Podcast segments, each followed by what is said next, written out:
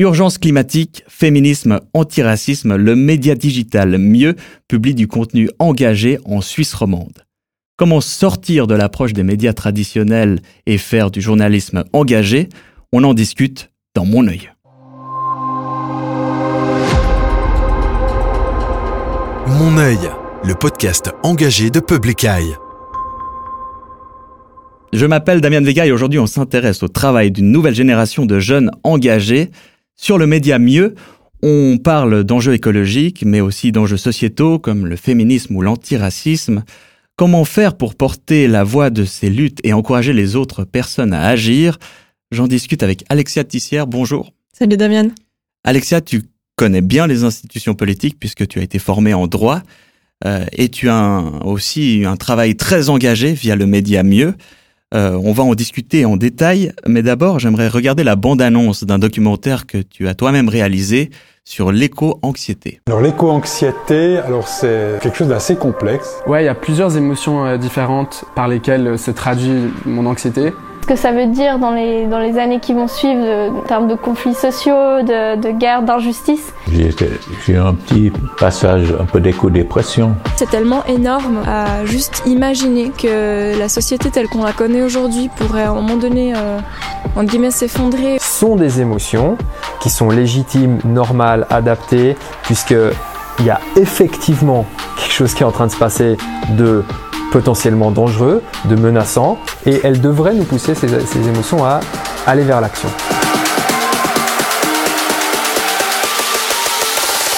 Donc c'est le premier docu que vous avez réalisé à Mieux. Euh, il a été euh, diffusé l'année passée, notamment au Festival du film vert. Du coup, nous, on s'est posé la question, est-ce que toi-même, tu es éco-anxieuse? Je suis éco plein de choses, parce que comme euh, c'est bien expliqué dans le documentaire, et on pourra en reparler, c'est un terme qui regroupe en fait un panel d'émotions.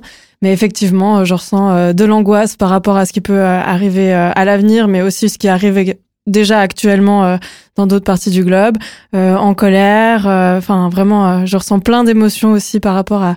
Donc le terme anxiété est un peu un peu fallacieux parce que c'est pas juste de l'anxiété, c'est aussi tu l'as dit, de la colère, quoi d'autre? Ça peut être de la colère, de la tristesse, du désespoir, de l'injustice, un sentiment d'impuissance, Enfin, il y a vraiment énormément d'émotions qui peuvent euh, rentrer dans euh, ce qu'on appelle l'éco-anxiété. Euh, il y a d'autres termes aussi hein, qui sont peut-être parfois plus précis. on peut parler parfois de solastalgie, qui est la tristesse de la perte de nos milieux de vie. Donc de collapsalgie, qui est une sorte de peur de l'effondrement, si on croit à cette notion qui est un terme un peu barbare, mais qui en fait veut simplement dire que les conditions euh, de base d'une population euh, euh, comme la nourriture, enfin le chauffage, etc. sont, sont plus garantis. En tout cas, nous, chez Mon œil, on a trouvé super intéressant cette notion d'éco-anxiété. elle nous interpelle et, nous questionne. et on a à ce sujet une vidéo de Frédéric Lordon, qui est un économiste bien connu des milieux, en tout cas de l'économie un peu plus alternative, on va dire, mhm. avec des gros guillemets. je te propose de regarder un petit extrait d'une conférence qu'il a faite pour Le Courrier. Eh bien, euh, euh, Louis Villadon du, courrier, il me demande si je suis éco-anxieux. Je lui réponds forcément que non, puisque moi j'ai une idée du système des causes. Et j'ai une idée de quoi faire. Enfin, j'ai une, petite idée, j'ai une idée générique, si vous voulez, parce que vous voyez, renverser le capitalisme. Alors, en même temps, c'est pas très précis, mais quand même, si, c'est assez précis. C'est plus précis que dire on va faire le Green New Deal ou on va trier nos déchets. Hein. C'est beaucoup plus précis. Hein. Mais au moins, c'est la direction, vous voyez Voilà. Donc, ne soyez plus éco-anxieux je, alors, c'est un peu bouffon la manière dont je, vais, je vous le dire, mais je, vous invite à être, moi, moi, ce que je suis, c'est-à-dire plutôt éco-furieux. Éco-furieux, ça au moins, vous voyez, on, fait, quelque chose de précis hein, quand on est éco-furieux. Donc, euh, voilà. Donc, on le voit, Frédéric Lordon n'aime pas trop ce terme. Euh, tu en penses quoi? Tu penses qu'il faut aussi être éco-furieux comme il le suggère?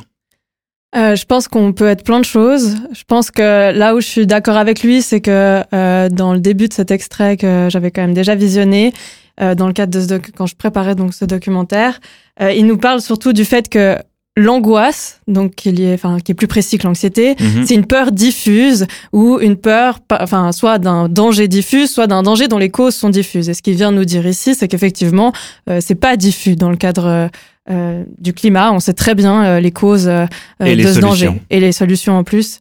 Donc, en fait, effectivement, l'angoisse, c'est pas Enfin, là, on sait très bien. Donc, je suis d'accord avec lui du fait que on, avec ce terme, on oublie souvent quelles sont les causes et on n'apporte pas des vraies réponses à ces personnes. C'était aussi l'idée avec le documentaire, d'essayer de montrer euh, différemment ce que c'est l'éco-anxiété et surtout montrer qu'est-ce qu'on peut en faire. Il y avait quand même eu déjà d'autres médias qui s'y étaient intéressés de manière, Mhm. à mon avis, un peu trop stéréotypée, euh, des gens euh, où on a l'impression qu'ils sont vraiment en dépression, ce qui arrive euh, fondamentalement, mais la majeure partie des jeunes ne sont pas en dépression. Euh, c'est quand même quelque chose qui est supportable au quotidien.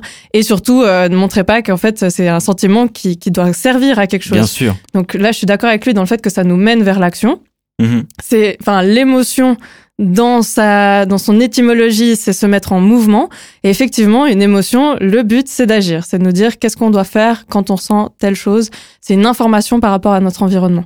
Parce Et- que Frédéric Lordon, il est pas content parce que ça dépolitise le propos, mais dans ton documentaire, tu, tu essaies clairement de, de, de faire que les gens se, se mettent en action et, Mhm. et se politisent et organisent, organisent des mouvements, des collectifs. Alors, je suis complètement d'accord avec le fait qu'on dépolitise régulièrement grâce à des mots et que c'est une tactique qui est régulièrement utilisée. Euh, mais j'ai plein d'autres exemples que éco-anxiété. On parle de perte euh, de la biodiversité, comme si elle avait disparu ou de disparition des espèces, alors que je préfère parler d'extermination des espèces, parce que de nouveau, l'extermination, c'est qu'en fait, il y a quelqu'un Ouais. qui extermine. Donc, on peut rementionner euh, qui c'est qui est à l'origine de cette... euh, de cette destruction du vivant. Euh, on parle également de dérèglement de nos conditions de vie sur Terre, à- enfin, et on les qualifie de changement climatique comme si c'était un pur changement. On Mhm. parle de transition euh, comme si c'était quelque chose de doux et alors Une que promenade de santé. alors qu'on est dans un vrai changement de paradigme. Donc en fait, c'est pas euh, réservé à l'éco-anxiété d'être dépolitisé. Par contre, je pense que là où je le rejoins pas uniquement parce qu'il finit par nous dire je suis éco-furieux, ben en fait non, on n'est pas tous furieux. Certains sont complètement euh, déstabilisés, euh, se sentent impuissants, se sentent euh, tristes. Enfin, il y a, y a plein d'autres émotions. Puis il y a pas seulement la colère, c'est la sienne. La colère, c'est une des meilleures émotions pour se mettre en mouvement. Mhm. Mais en fait, il y a tout un panel qu'on doit reconnaître. Et puis, euh, pour moi, elles ont toutes la même réponse, c'est agissons, faisons quelque chose de ces émotions. Ça doit être un terrain fertile pour l'action. Et ensuite, généralement, elles s'apaisent. Euh, paradoxalement, elles peuvent aussi euh, revenir. C'est quand même des vagues. Je crois que c'est pas quelque chose de linéaire. Effectivement, quand on s'engage, on va de plus en plus s'intéresser euh, au phénomène. Donc, on va aussi comprendre plus de choses, ce qui peut être source d'angoisse, encore une fois. Mais euh, à chaque fois, eh ben, c'est renouveau, commencer à agir, se lier avec des gens qui comprennent, et puis avoir l'impression qu'on peut faire avancer les choses. Alors avec ton documentaire sur l'éco-anxiété, tu, invites les gens à agir. Euh, là, tu es derrière la caméra, mais tu te mets aussi devant la caméra. Je te propose de regarder un extrait de ce que tu produis sur le média Mieux. 13 mai, la Suisse a atteint ce qu'on appelle le jour du dépassement. Ça signifie que la population a consommé davantage de ressources que ce que la Terre peut renouveler en un an. Il faudrait donc 2,8 planètes si tout le monde vivait comme nous. Mais on n'en a qu'une. On parle souvent du dérèglement climatique comme d'un mal humain. On qualifie même la nouvelle période géologique d'anthropocène, avec anthropo qui signifie être humain justement. Mais le jour du dépassement, c'est aussi l'occasion de rappeler que la population mondiale n'existe pas. Dire que la catastrophe climatique est d'origine humaine, c'est diluer les responsabilités. Le Qatar a consommé les ressources terrestres à sa disposition le 9 février, la Suisse le 13 mai et l'Indonésie le 18 décembre. Et non, c'est pas l'humain le problème. C'est notre système productiviste, consumériste, croissanciste, bref, notre système économique, gentiment appelé le capitalisme. C'est pourquoi certains préfèrent parler de capitalocène plutôt que d'anthropocène. Et ouais, les parts de responsabilité dans la destruction du vivant sont réparties de manière aussi inégale que le fric et la nourriture sur cette planète. Dans cet extrait, tu fais des propositions, tu identifies les, les causes euh, et tu parles de capitalocène. Euh, Est-ce que tu as l'impression que la nouvelle génération qui arrive est plus consciente de ces enjeux et de leurs causes? J'ai du mal avec l'idée de d'encenser la jeunesse militante et de l'opposer aux, euh, euh, vieux qui font rien, en gros. Je, je crois Euh, que je partage cet avis aussi. Ouais. Dans le sens où euh, je pense qu'effectivement, il y a des jeunes qui sont qui vivent de manière très sobre, qui militent, qui ont vraiment un engagement, qui essaient de retrouver des valeurs euh, qui, qui font sens. Euh, mais il y a aussi des jeunes qui rêvent euh, euh, du voyage en avion de Jeff Bezos, qui émet euh, un nombre incalculable d'émissions qu'un milliard de personnes émettront jamais dans leur vie en 10 minutes. Euh, Il y a des jeunes qui rêvent de voyage en avion, euh, de SUV, enfin, il y a tout. Euh, et puis chez les vieux et les personnes âgées, il y a de tout Mhm. aussi. Bien Donc sûr. euh, effectivement, j'aime pas vraiment opposer les choses. Euh, après, effectivement, on a décidé de, de, de parler à notre génération, qui je pense est déjà moins liée parfois par certaines euh, euh, bah, considération toute simple, une vie familiale, euh, un budget à gérer, euh, une organisation plus compliquée, un travail qui est déjà euh, prenant. la jeune génération, je pense qu'elle a cette liberté de pouvoir aussi parfois parler plus directement et puis certains idéaux. Je pense que quand on a 20 ans, effectivement, on, rêve de changer le monde et puis on avait un peu envie de parler à cette génération qui est mhm. délaissée par les médias traditionnels et à laquelle on, je pense qu'on a on arrive mieux à, enfin avec laquelle on arrive mieux à communiquer puisque on en fait partie. Euh, donc parlons-en de ce média, le média mieux, on en parle depuis le début. Euh, vous l'avez créé en 2019, c'est sur des plateformes comme euh, Instagram et YouTube que vous commencez. Vous avez aussi un site web. Euh, c'est des dizaines de milliers de vues sur des thématiques engagées, avec un centrage qui est quand même autour des questions écologiques. Euh, moi, au début, quand je regardais vos vidéos sur YouTube, vous faisiez un décryptage du programme politique des, des partis suisses. Déjà, j'ai trouvé ça très intéressant. Mais ça vient d'où à la base cette idée de créer un média?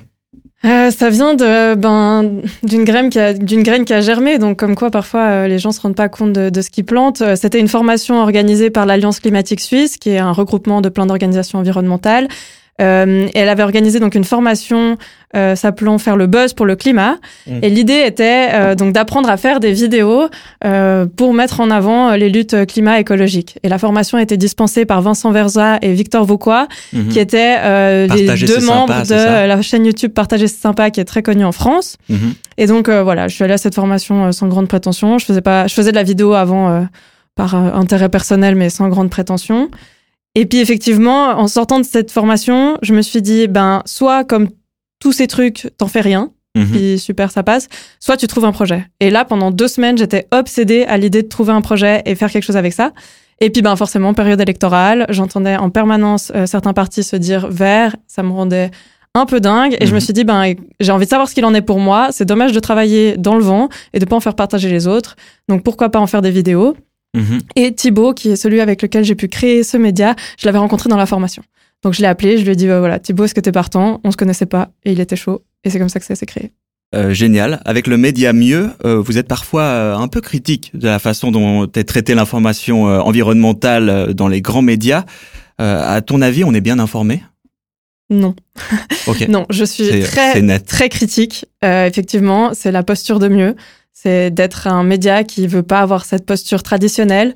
On est, on croit pas à l'objectivité médiatique. Mhm. Euh, si on prend la charte de Munich, qui est donc la charte de déontologie du journalisme, il y a aucun euh, de ces articles qui parle d'objectivité. Il mhm. parle de vérité, et la vérité en matière de climat, on la connaît. Mhm. Et on la connaît depuis des années. Euh, Total connaît depuis les années 70 que ces émissions créent un réchauffement global euh, du globe.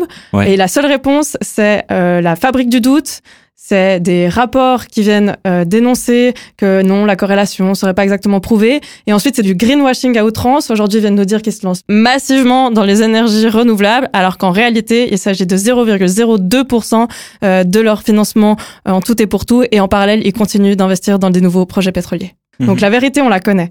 Et effectivement, je trouve que les médias la mettent absolument pas en avant. Euh, j'ai été invitée, c'était très intéressant et, je remercie la RTS pour ça, euh, à leur conférence de presse euh, il y a deux ans, 2020 maintenant, si mes souvenirs sont bons. À la douce époque du Covid. Voilà, dans laquelle ils présentaient leur nouvelle euh, ligne éditoriale. Ils voulaient mettre l'accent sur les jeunes et sur l'écologie. Mhm. Et là, ils nous disent dans la conférence de presse qu'ils vont le faire euh, avec euh, des nouveaux formats. Et la moitié des, enfin, la plupart des formats, ou en tout cas tous ceux dont je me souviens vraiment, c'est des formats de divertissement. Je leur demande si euh, l'époque du divertissement sur l'écologie est peut-être pas terminée et on pourrait aussi vous parler un peu des causes et des vraies conséquences. Et on me dit non, non, mais vous voyez, il faut avoir euh, une conception positive de, de la chose, faut être optimiste, sinon les gens nous écoutent pas. Mhm. Mais il me semble pas qu'avec la guerre en Ukraine, on a été positif, qu'on a un traitement médiatique de bisounours. Il me semble pas que quand les talibans sont arrivés au pouvoir en Afghanistan, on a été positif avec un traitement médiatique souriant et divertissant. Mhm. Donc je pense que la question climat, c'est aussi des vies humaines, c'est même euh, une question de survie, en tout cas de la société telle qu'on la connaît aujourd'hui. C'est pas une question de planète et euh, d'ours polaire et ça on l'entend pas assez, pas assez souvent. Donc chez Mieux, vous ne cachez pas euh, vos, ambitions de faire un média euh, engagé. Euh, du coup, comment vous vous réconciliez avec cette posture d'objectivité journalistique qui, qui prévaut mhm. actuellement? Ben, Je pense que du coup, il faut d'abord signaler que enfin, le, un journaliste, c'est pas un facteur. Il est pas là pour amener la formation de A à d'un point A à un point B. Mhm. Le journaliste, eh ben, il prend une information. Il est pas neutre. Ouais, pour continuer dans cette métaphore, je prends une lettre, euh, je regarde ce qu'il y a autour, j'ouvre la lettre, je la modifie, puis ensuite je la transmets à quelqu'un qui va en comprendre aussi d'une certaine façon d'autres choses. Donc, on n'est absolument pas un facteur. Donc, dans tous les, pro- enfin, tout le processus, il y a des choix. Il y a un Mhm. choix euh, au niveau de quel sujet je traite, quelle est l'importance que j'y donne, mon temps d'antenne, qui c'est que j'interviewe, qui c'est que j'interviewe pas, sous quel angle, quelles sont mes sources. Enfin, il y a des choix à tous les niveaux. Donc, effectivement, de toute manière, c'est pas objectif. Mhm. Et pour nous, on croit davantage euh, à la transparence, le fait de déjà donner ma position. J'ai des biais cognitifs, je fais Mhm. tout ce que je peux pour les éviter. C'est pas possible de complètement euh, les effacer. Donc vous faites des disclaimers des fois en début de vidéo pour montrer quelle est votre position et votre posture. Exact, un break transparent. Je pars du principe que mon audience, elle est assez intelligente, que c'est pas parce qu'elle est pas d'accord qu'elle va pas regarder, mais que en connaissant ma position, elle va pouvoir mieux juger mon travail. Mhm. On parle aussi de transparence des sources. À chaque fois qu'on fait une vidéo, tout est sourcé, tout ce qu'on a trouvé. On essaye de remonter nos sources, même si c'est un travail long euh, et coûteux. Forcément qu'il y a des erreurs de temps en temps, j'imagine. J'en ai pas. Enfin, si j'en trouve, c'est aussi de, de le souligner, de le Mhm. dire ouvertement. On s'est planté et euh, de pas faire des conclusions hâtives, de penser contre sa propre pensée, de s'obliger à aller chercher des sources avec lesquelles je suis pas d'accord, de pas simplement être euh, c'est pour, pour moi le travail journalistique, c'est une méthode, c'est une manière de travailler, c'est un sérieux dans le travail, euh, dans la recherche d'informations. Bien sûr. Bien sûr. Euh, dans Mieux, vous parlez donc d'écologie, c'est central, mais vous parlez aussi de féminisme, d'antiracisme. Comment tu fais ces liens euh, entre différentes luttes? Oui, alors c'est vrai qu'on se dit média intersectionnel. Euh, L'idée de base, c'est que ce média, c'est quand même nous, Thibaut et moi, maintenant euh, moi et une, une petite équipe. Euh, Vous êtes combien? On est cinq actuellement. Donc l'idée, c'est quand même que ça nous représente. Effectivement, je traite des luttes qui me parlent. Euh, je traite par exemple pas beaucoup de l'antispécisme, même si ça me parle, mais euh, je suis pas, enfin, complètement dans cette lutte-là. On en parle moins. Enfin voilà. Donc ça reste quand même un peu, de nouveau, subjectif. C'est ma personne. Euh, ensuite, comment est-ce qu'on fait le lien? C'est une question de minorité toujours. C'est une question de quelles sont, enfin, quelles sont les personnes qui ont le moins de voix dans cette société. Et puis de nouveau, on essaie de prendre le contre-pied de ces médias qui traitent pas les sujets comme on, on aimerait qu'ils soient traités. Et puis après, je- bah, l'intersectionnalité, il y a plein de, enfin, c'est très vaste. C'est Mhm. l'idée qu'effectivement les discriminations sont interconnectées, que certaines personnes, une femme noire, c'est plus compliqué qu'une femme blanche. Euh, donc voilà, c'est aussi souligner ces liens-là. Et l'intersectionnalité, c'est pour nous une manière de euh, briser un petit peu, si on peut, les bulles de pensée d'Internet. Mhm. Effectivement, de nos jours, on s'intéresse à ce qu'on veut. On Mhm. écoute peu euh, la, la, la radio en l'allumant comme ça, puis en tombant sur le sujet du jour. Euh, on va souvent chercher le thème qu'on souhaite entendre, etc. Ça permet de faire des ponts. Exact, ça permet que euh, le jour où je sors une vidéo Black Lives Matter, eh ben il y a peut-être euh, des écolos qui vont se dire ah ben tiens c'était pas un sujet auquel je m'intéressais, mais en fait c'est pertinent et vice versa. Donc effectivement ça permet de faire des ponts et ensuite c'est l'idée de dire unissons nos forces. En Mhm. face c'est quand même un bulldozer. C'est Mhm. fort, on n'a pas les moyens ni financiers, euh, on est ils sont tous des professionnels, nous on n'arrive pas à gagner de l'argent et ça c'est un immense problème dans les luttes. Euh, c'est enfin, c'est très compliqué de faire euh, d'avoir des gens qui soient vraiment euh, à 100% tout le temps là-dedans. Donc unissons nos forces puisque le premier début du chemin c'est sûr qu'on peut le faire ensemble. Ensuite Mhm. on va avoir des divergences. Ensuite on va discuter de détails. Mhm. Mais le, le gros on peut le faire ensemble. C'est passionnant. J'aimerais revenir un peu à ton parcours. Euh, tu es euh, avocate stagiaire, donc euh, tu connais très bien les institutions suisses. Tu as écrit un travail de mémoire sur l'état de nécessité climatique, dont tu as d'ailleurs ramené une publication, on peut la montrer à l'écran. Euh, donc tu connais les institutions, mais de l'autre côté, tu es très critique vis-à-vis de celles-ci. Euh, ça va, tu arrives à vivre entre ces deux mondes? C'est fatigant parce qu'il faut faire les deux. Il faut réussir à gérer un job à 100% et rentrer le soir et faire encore des vidéos et faire des week-ends, des vidéos, des vacances, des vidéos. Euh, sur le plan personnel, c'est usant. Mhm. C'est usant aussi parce qu'on n'a pas d'argent avec mieux, que tout ce que je finance, c'est ma propre poche. Qu'en étant avocat stagiaire, on n'a pas non plus un salaire mirobolant. Enfin, à titre perso, c'est usant. Mhm. Je pense par contre que euh, du point de vue euh, de mon travail, dans les deux cas, c'est ultra enrichissant. Euh, Mhm. ça me permet de rester connecté à ce monde qui n'est pas un monde uniquement militant. J'ai envie de pouvoir toujours réussir à communiquer avec mes opposants et opposantes et pas simplement, enfin, il y a vraiment cette rupture sociétale aujourd'hui, ça devient très compliqué de réussir encore à, à se comprendre tout simplement en tant qu'humain, ça veut pas dire à, à être d'accord, mais simplement déjà à se plus avec comprendre. les réseaux sociaux. Exactement. Et donc, je trouve ultra important de réussir à discuter avec des juges qui sont vraiment euh, euh, pas toujours euh, pro-climat, qui sont euh, souvent aussi très âgés. Mhm. Euh, Il y a une autre conception du monde, mais j'ai très bien pu discuter avec eux dans mes années de greffe. Euh, J'arrive encore à discuter avec des avocats qui sont aussi totalement opposés. Et le but de mon mémoire aussi, c'était ça, c'était de montrer qu'un état de nécessité qui est admis dans un jugement, euh, c'est pas uniquement une folie d'un juge. Euh, en fait, non, on peut, on peut y réfléchir. Il y a des raisons intéressantes derrière. Et donc, c'est aussi d'avoir ce pont. Je pense que j'arrive aussi à discuter avec des militants. Je peux très bien être dans une ZAD. Je me sens très à l'aise. Donc, j'ai cette faculté d'être à l'aise dans les deux milieux. Et voilà. C'est un clair atout, c'est sûr. Pour rester dans le domaine un peu juridique, il y a de plus en plus d'États ces dernières années qui sont euh, attaqués pour inaction face à, l'urgence écologique, notamment les Pays-Bas ou la France. Tu penses que ça, c'est un levier qu'on peut actionner, le levier judiciaire? Oui, je pense qu'il a plein, euh, qu'il est très intéressant. Il a des, des, avantages certains par rapport au législatif.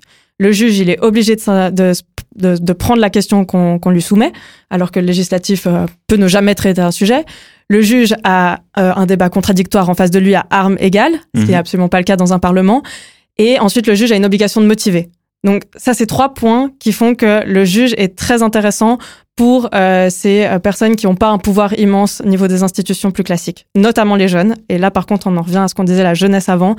Euh, la jeunesse est aussi en dehors de tous les pouvoirs. Enfin, on n'est pas, on n'est pas dans les parlements, on n'est pas dans les dans les lignes éditoriales, enfin les chefs euh, éditoriaux des grands médias. Donc euh, voilà, ça c'est sûr que la jeunesse c'est un bon moyen pour elle d'essayer de faire porter une voix. Mhm. Après, il faut quand même se rendre compte que souvent ces procès, le but, c'est une médiatisation. Mhm. C'est d'en parler dans le public. Bien sûr. C'est pas uniquement le procès des qui va. symboliques aussi. Euh, D'ailleurs, qui vont peut-être être menées en Suisse parce qu'il y a une association euh, d'avocats pour le climat qui s'est constituée il y a pas longtemps. Tu penses que là, euh, il y a des ambitions un peu similaires à ce qui s'est passé en France qui vont arriver? Alors je connais pas, enfin je fais pas partie de cette association, mais de ce que j'ai entendu, effectivement, ils ont une volonté d'aller plus attaquer l'État. Il faut quand même rappeler aussi qu'il y a déjà l'action des aînés pour le climat en Suisse, qui est actuellement pendante à la Cour EDH, où c'est une, une de, plusieurs euh, personnes, euh, de femmes âgées qui agissent contre la Suisse au motif qu'elle les protège pas alors que c'est une population vulnérable euh, au changement climatique en raison notamment du des grosses chaleurs, etc. Mhm. Donc ça existe déjà. mais effectivement, je pense que ça va se multiplier dans ces prochaines années. Je pense aussi que ce qui va être intéressant, et il me semble que l'association a parlé de ça, c'est des euh, d'agir aussi contre les entreprises. Les entreprises ont quand même un immense, une immense responsabilité. Euh, elles sont au courant de ce qu'elles font, elles changent pas, euh, puis elles, elles communiquent en faisant beaucoup de greenwashing. Donc elles font beaucoup de mal. C'est absolument passionnant. On arrive gentiment au terme de l'entretien. Euh, Peut-être des considérations plus générales. J'ai appris récemment que la COP 27 serait sponsorisée par Coca-Cola, que euh, les Jeux olympiques d'hiver asiatiques seraient faits en Arabie Saoudite. Est-ce que quand même on continue pas à marcher sur la tête? Non, mais je crois que c'est clair. On va euh, droit dans le mur et euh, on n'est absolument pas en train d'aller euh, dans le bon sens. Il n'y a pas une immense conscientisation de la population. À chaque canicule, on dit ah mais vous pensez que c'est bon, c'est le tournant. Les gens ont compris. Les gens ont compris trois heures. Euh, ensuite, il fait froid et puis on se pose une autre question. Et puis là, c'est exactement la même chose. Je pense qu'on voit très bien où sont les intérêts. Je pense que le fait qu'on n'arrive pas à boycotter euh, la Coupe du Monde au Qatar, qui est juste un désastre humain, écologique, au motif que c'est une décision prise en 2014, alors qu'on savait déjà très bien euh, qu'est-ce qu'il en était, c'est un scandale et ça ça me dépasse complètement. Mais je pense effectivement que euh, faut arrêter de se dire qu'on va euh, dans la bonne direction. Entre 2010 et 2019, les émissions de gaz à effet de serre ont jamais été aussi importantes euh, dans l'histoire de l'humanité. Donc euh, tant que on n'est pas dans un débat en fait de conscience, on est dans un débat de fait. Tant que la courbe des émissions de CO2 s'inverse pas ou se stabilise pas, on a absolument euh, encore un immense immense chemin à faire en très peu de temps. J'ai aussi du mal avec l'idée qu'on a trois ans pour agir. Non, on a 30 ans de retard. Et aujourd'hui, il faut vraiment mettre toutes nos forces parce que je pense que ça viendra pas des institutions. Je pense que le citoyen a un immense rôle à jouer euh, aujourd'hui. Donc on a encore beaucoup de travail devant nous et je pense que mieux aussi a beaucoup de travail. Euh, on serait joué en tout cas de, découvrir le, le, reste des publications. Merci beaucoup d'être venu Alexia. Ben, merci beaucoup pour votre invitation. Et merci à vous de nous avoir écoutés. Si vous voulez découvrir le média mieux, il est en description de cet épisode. Abonnez-vous sur YouTube ou euh, la plateforme audio de votre choix pour suivre Mon œil, le podcast engagé de Public Eye. À bientôt.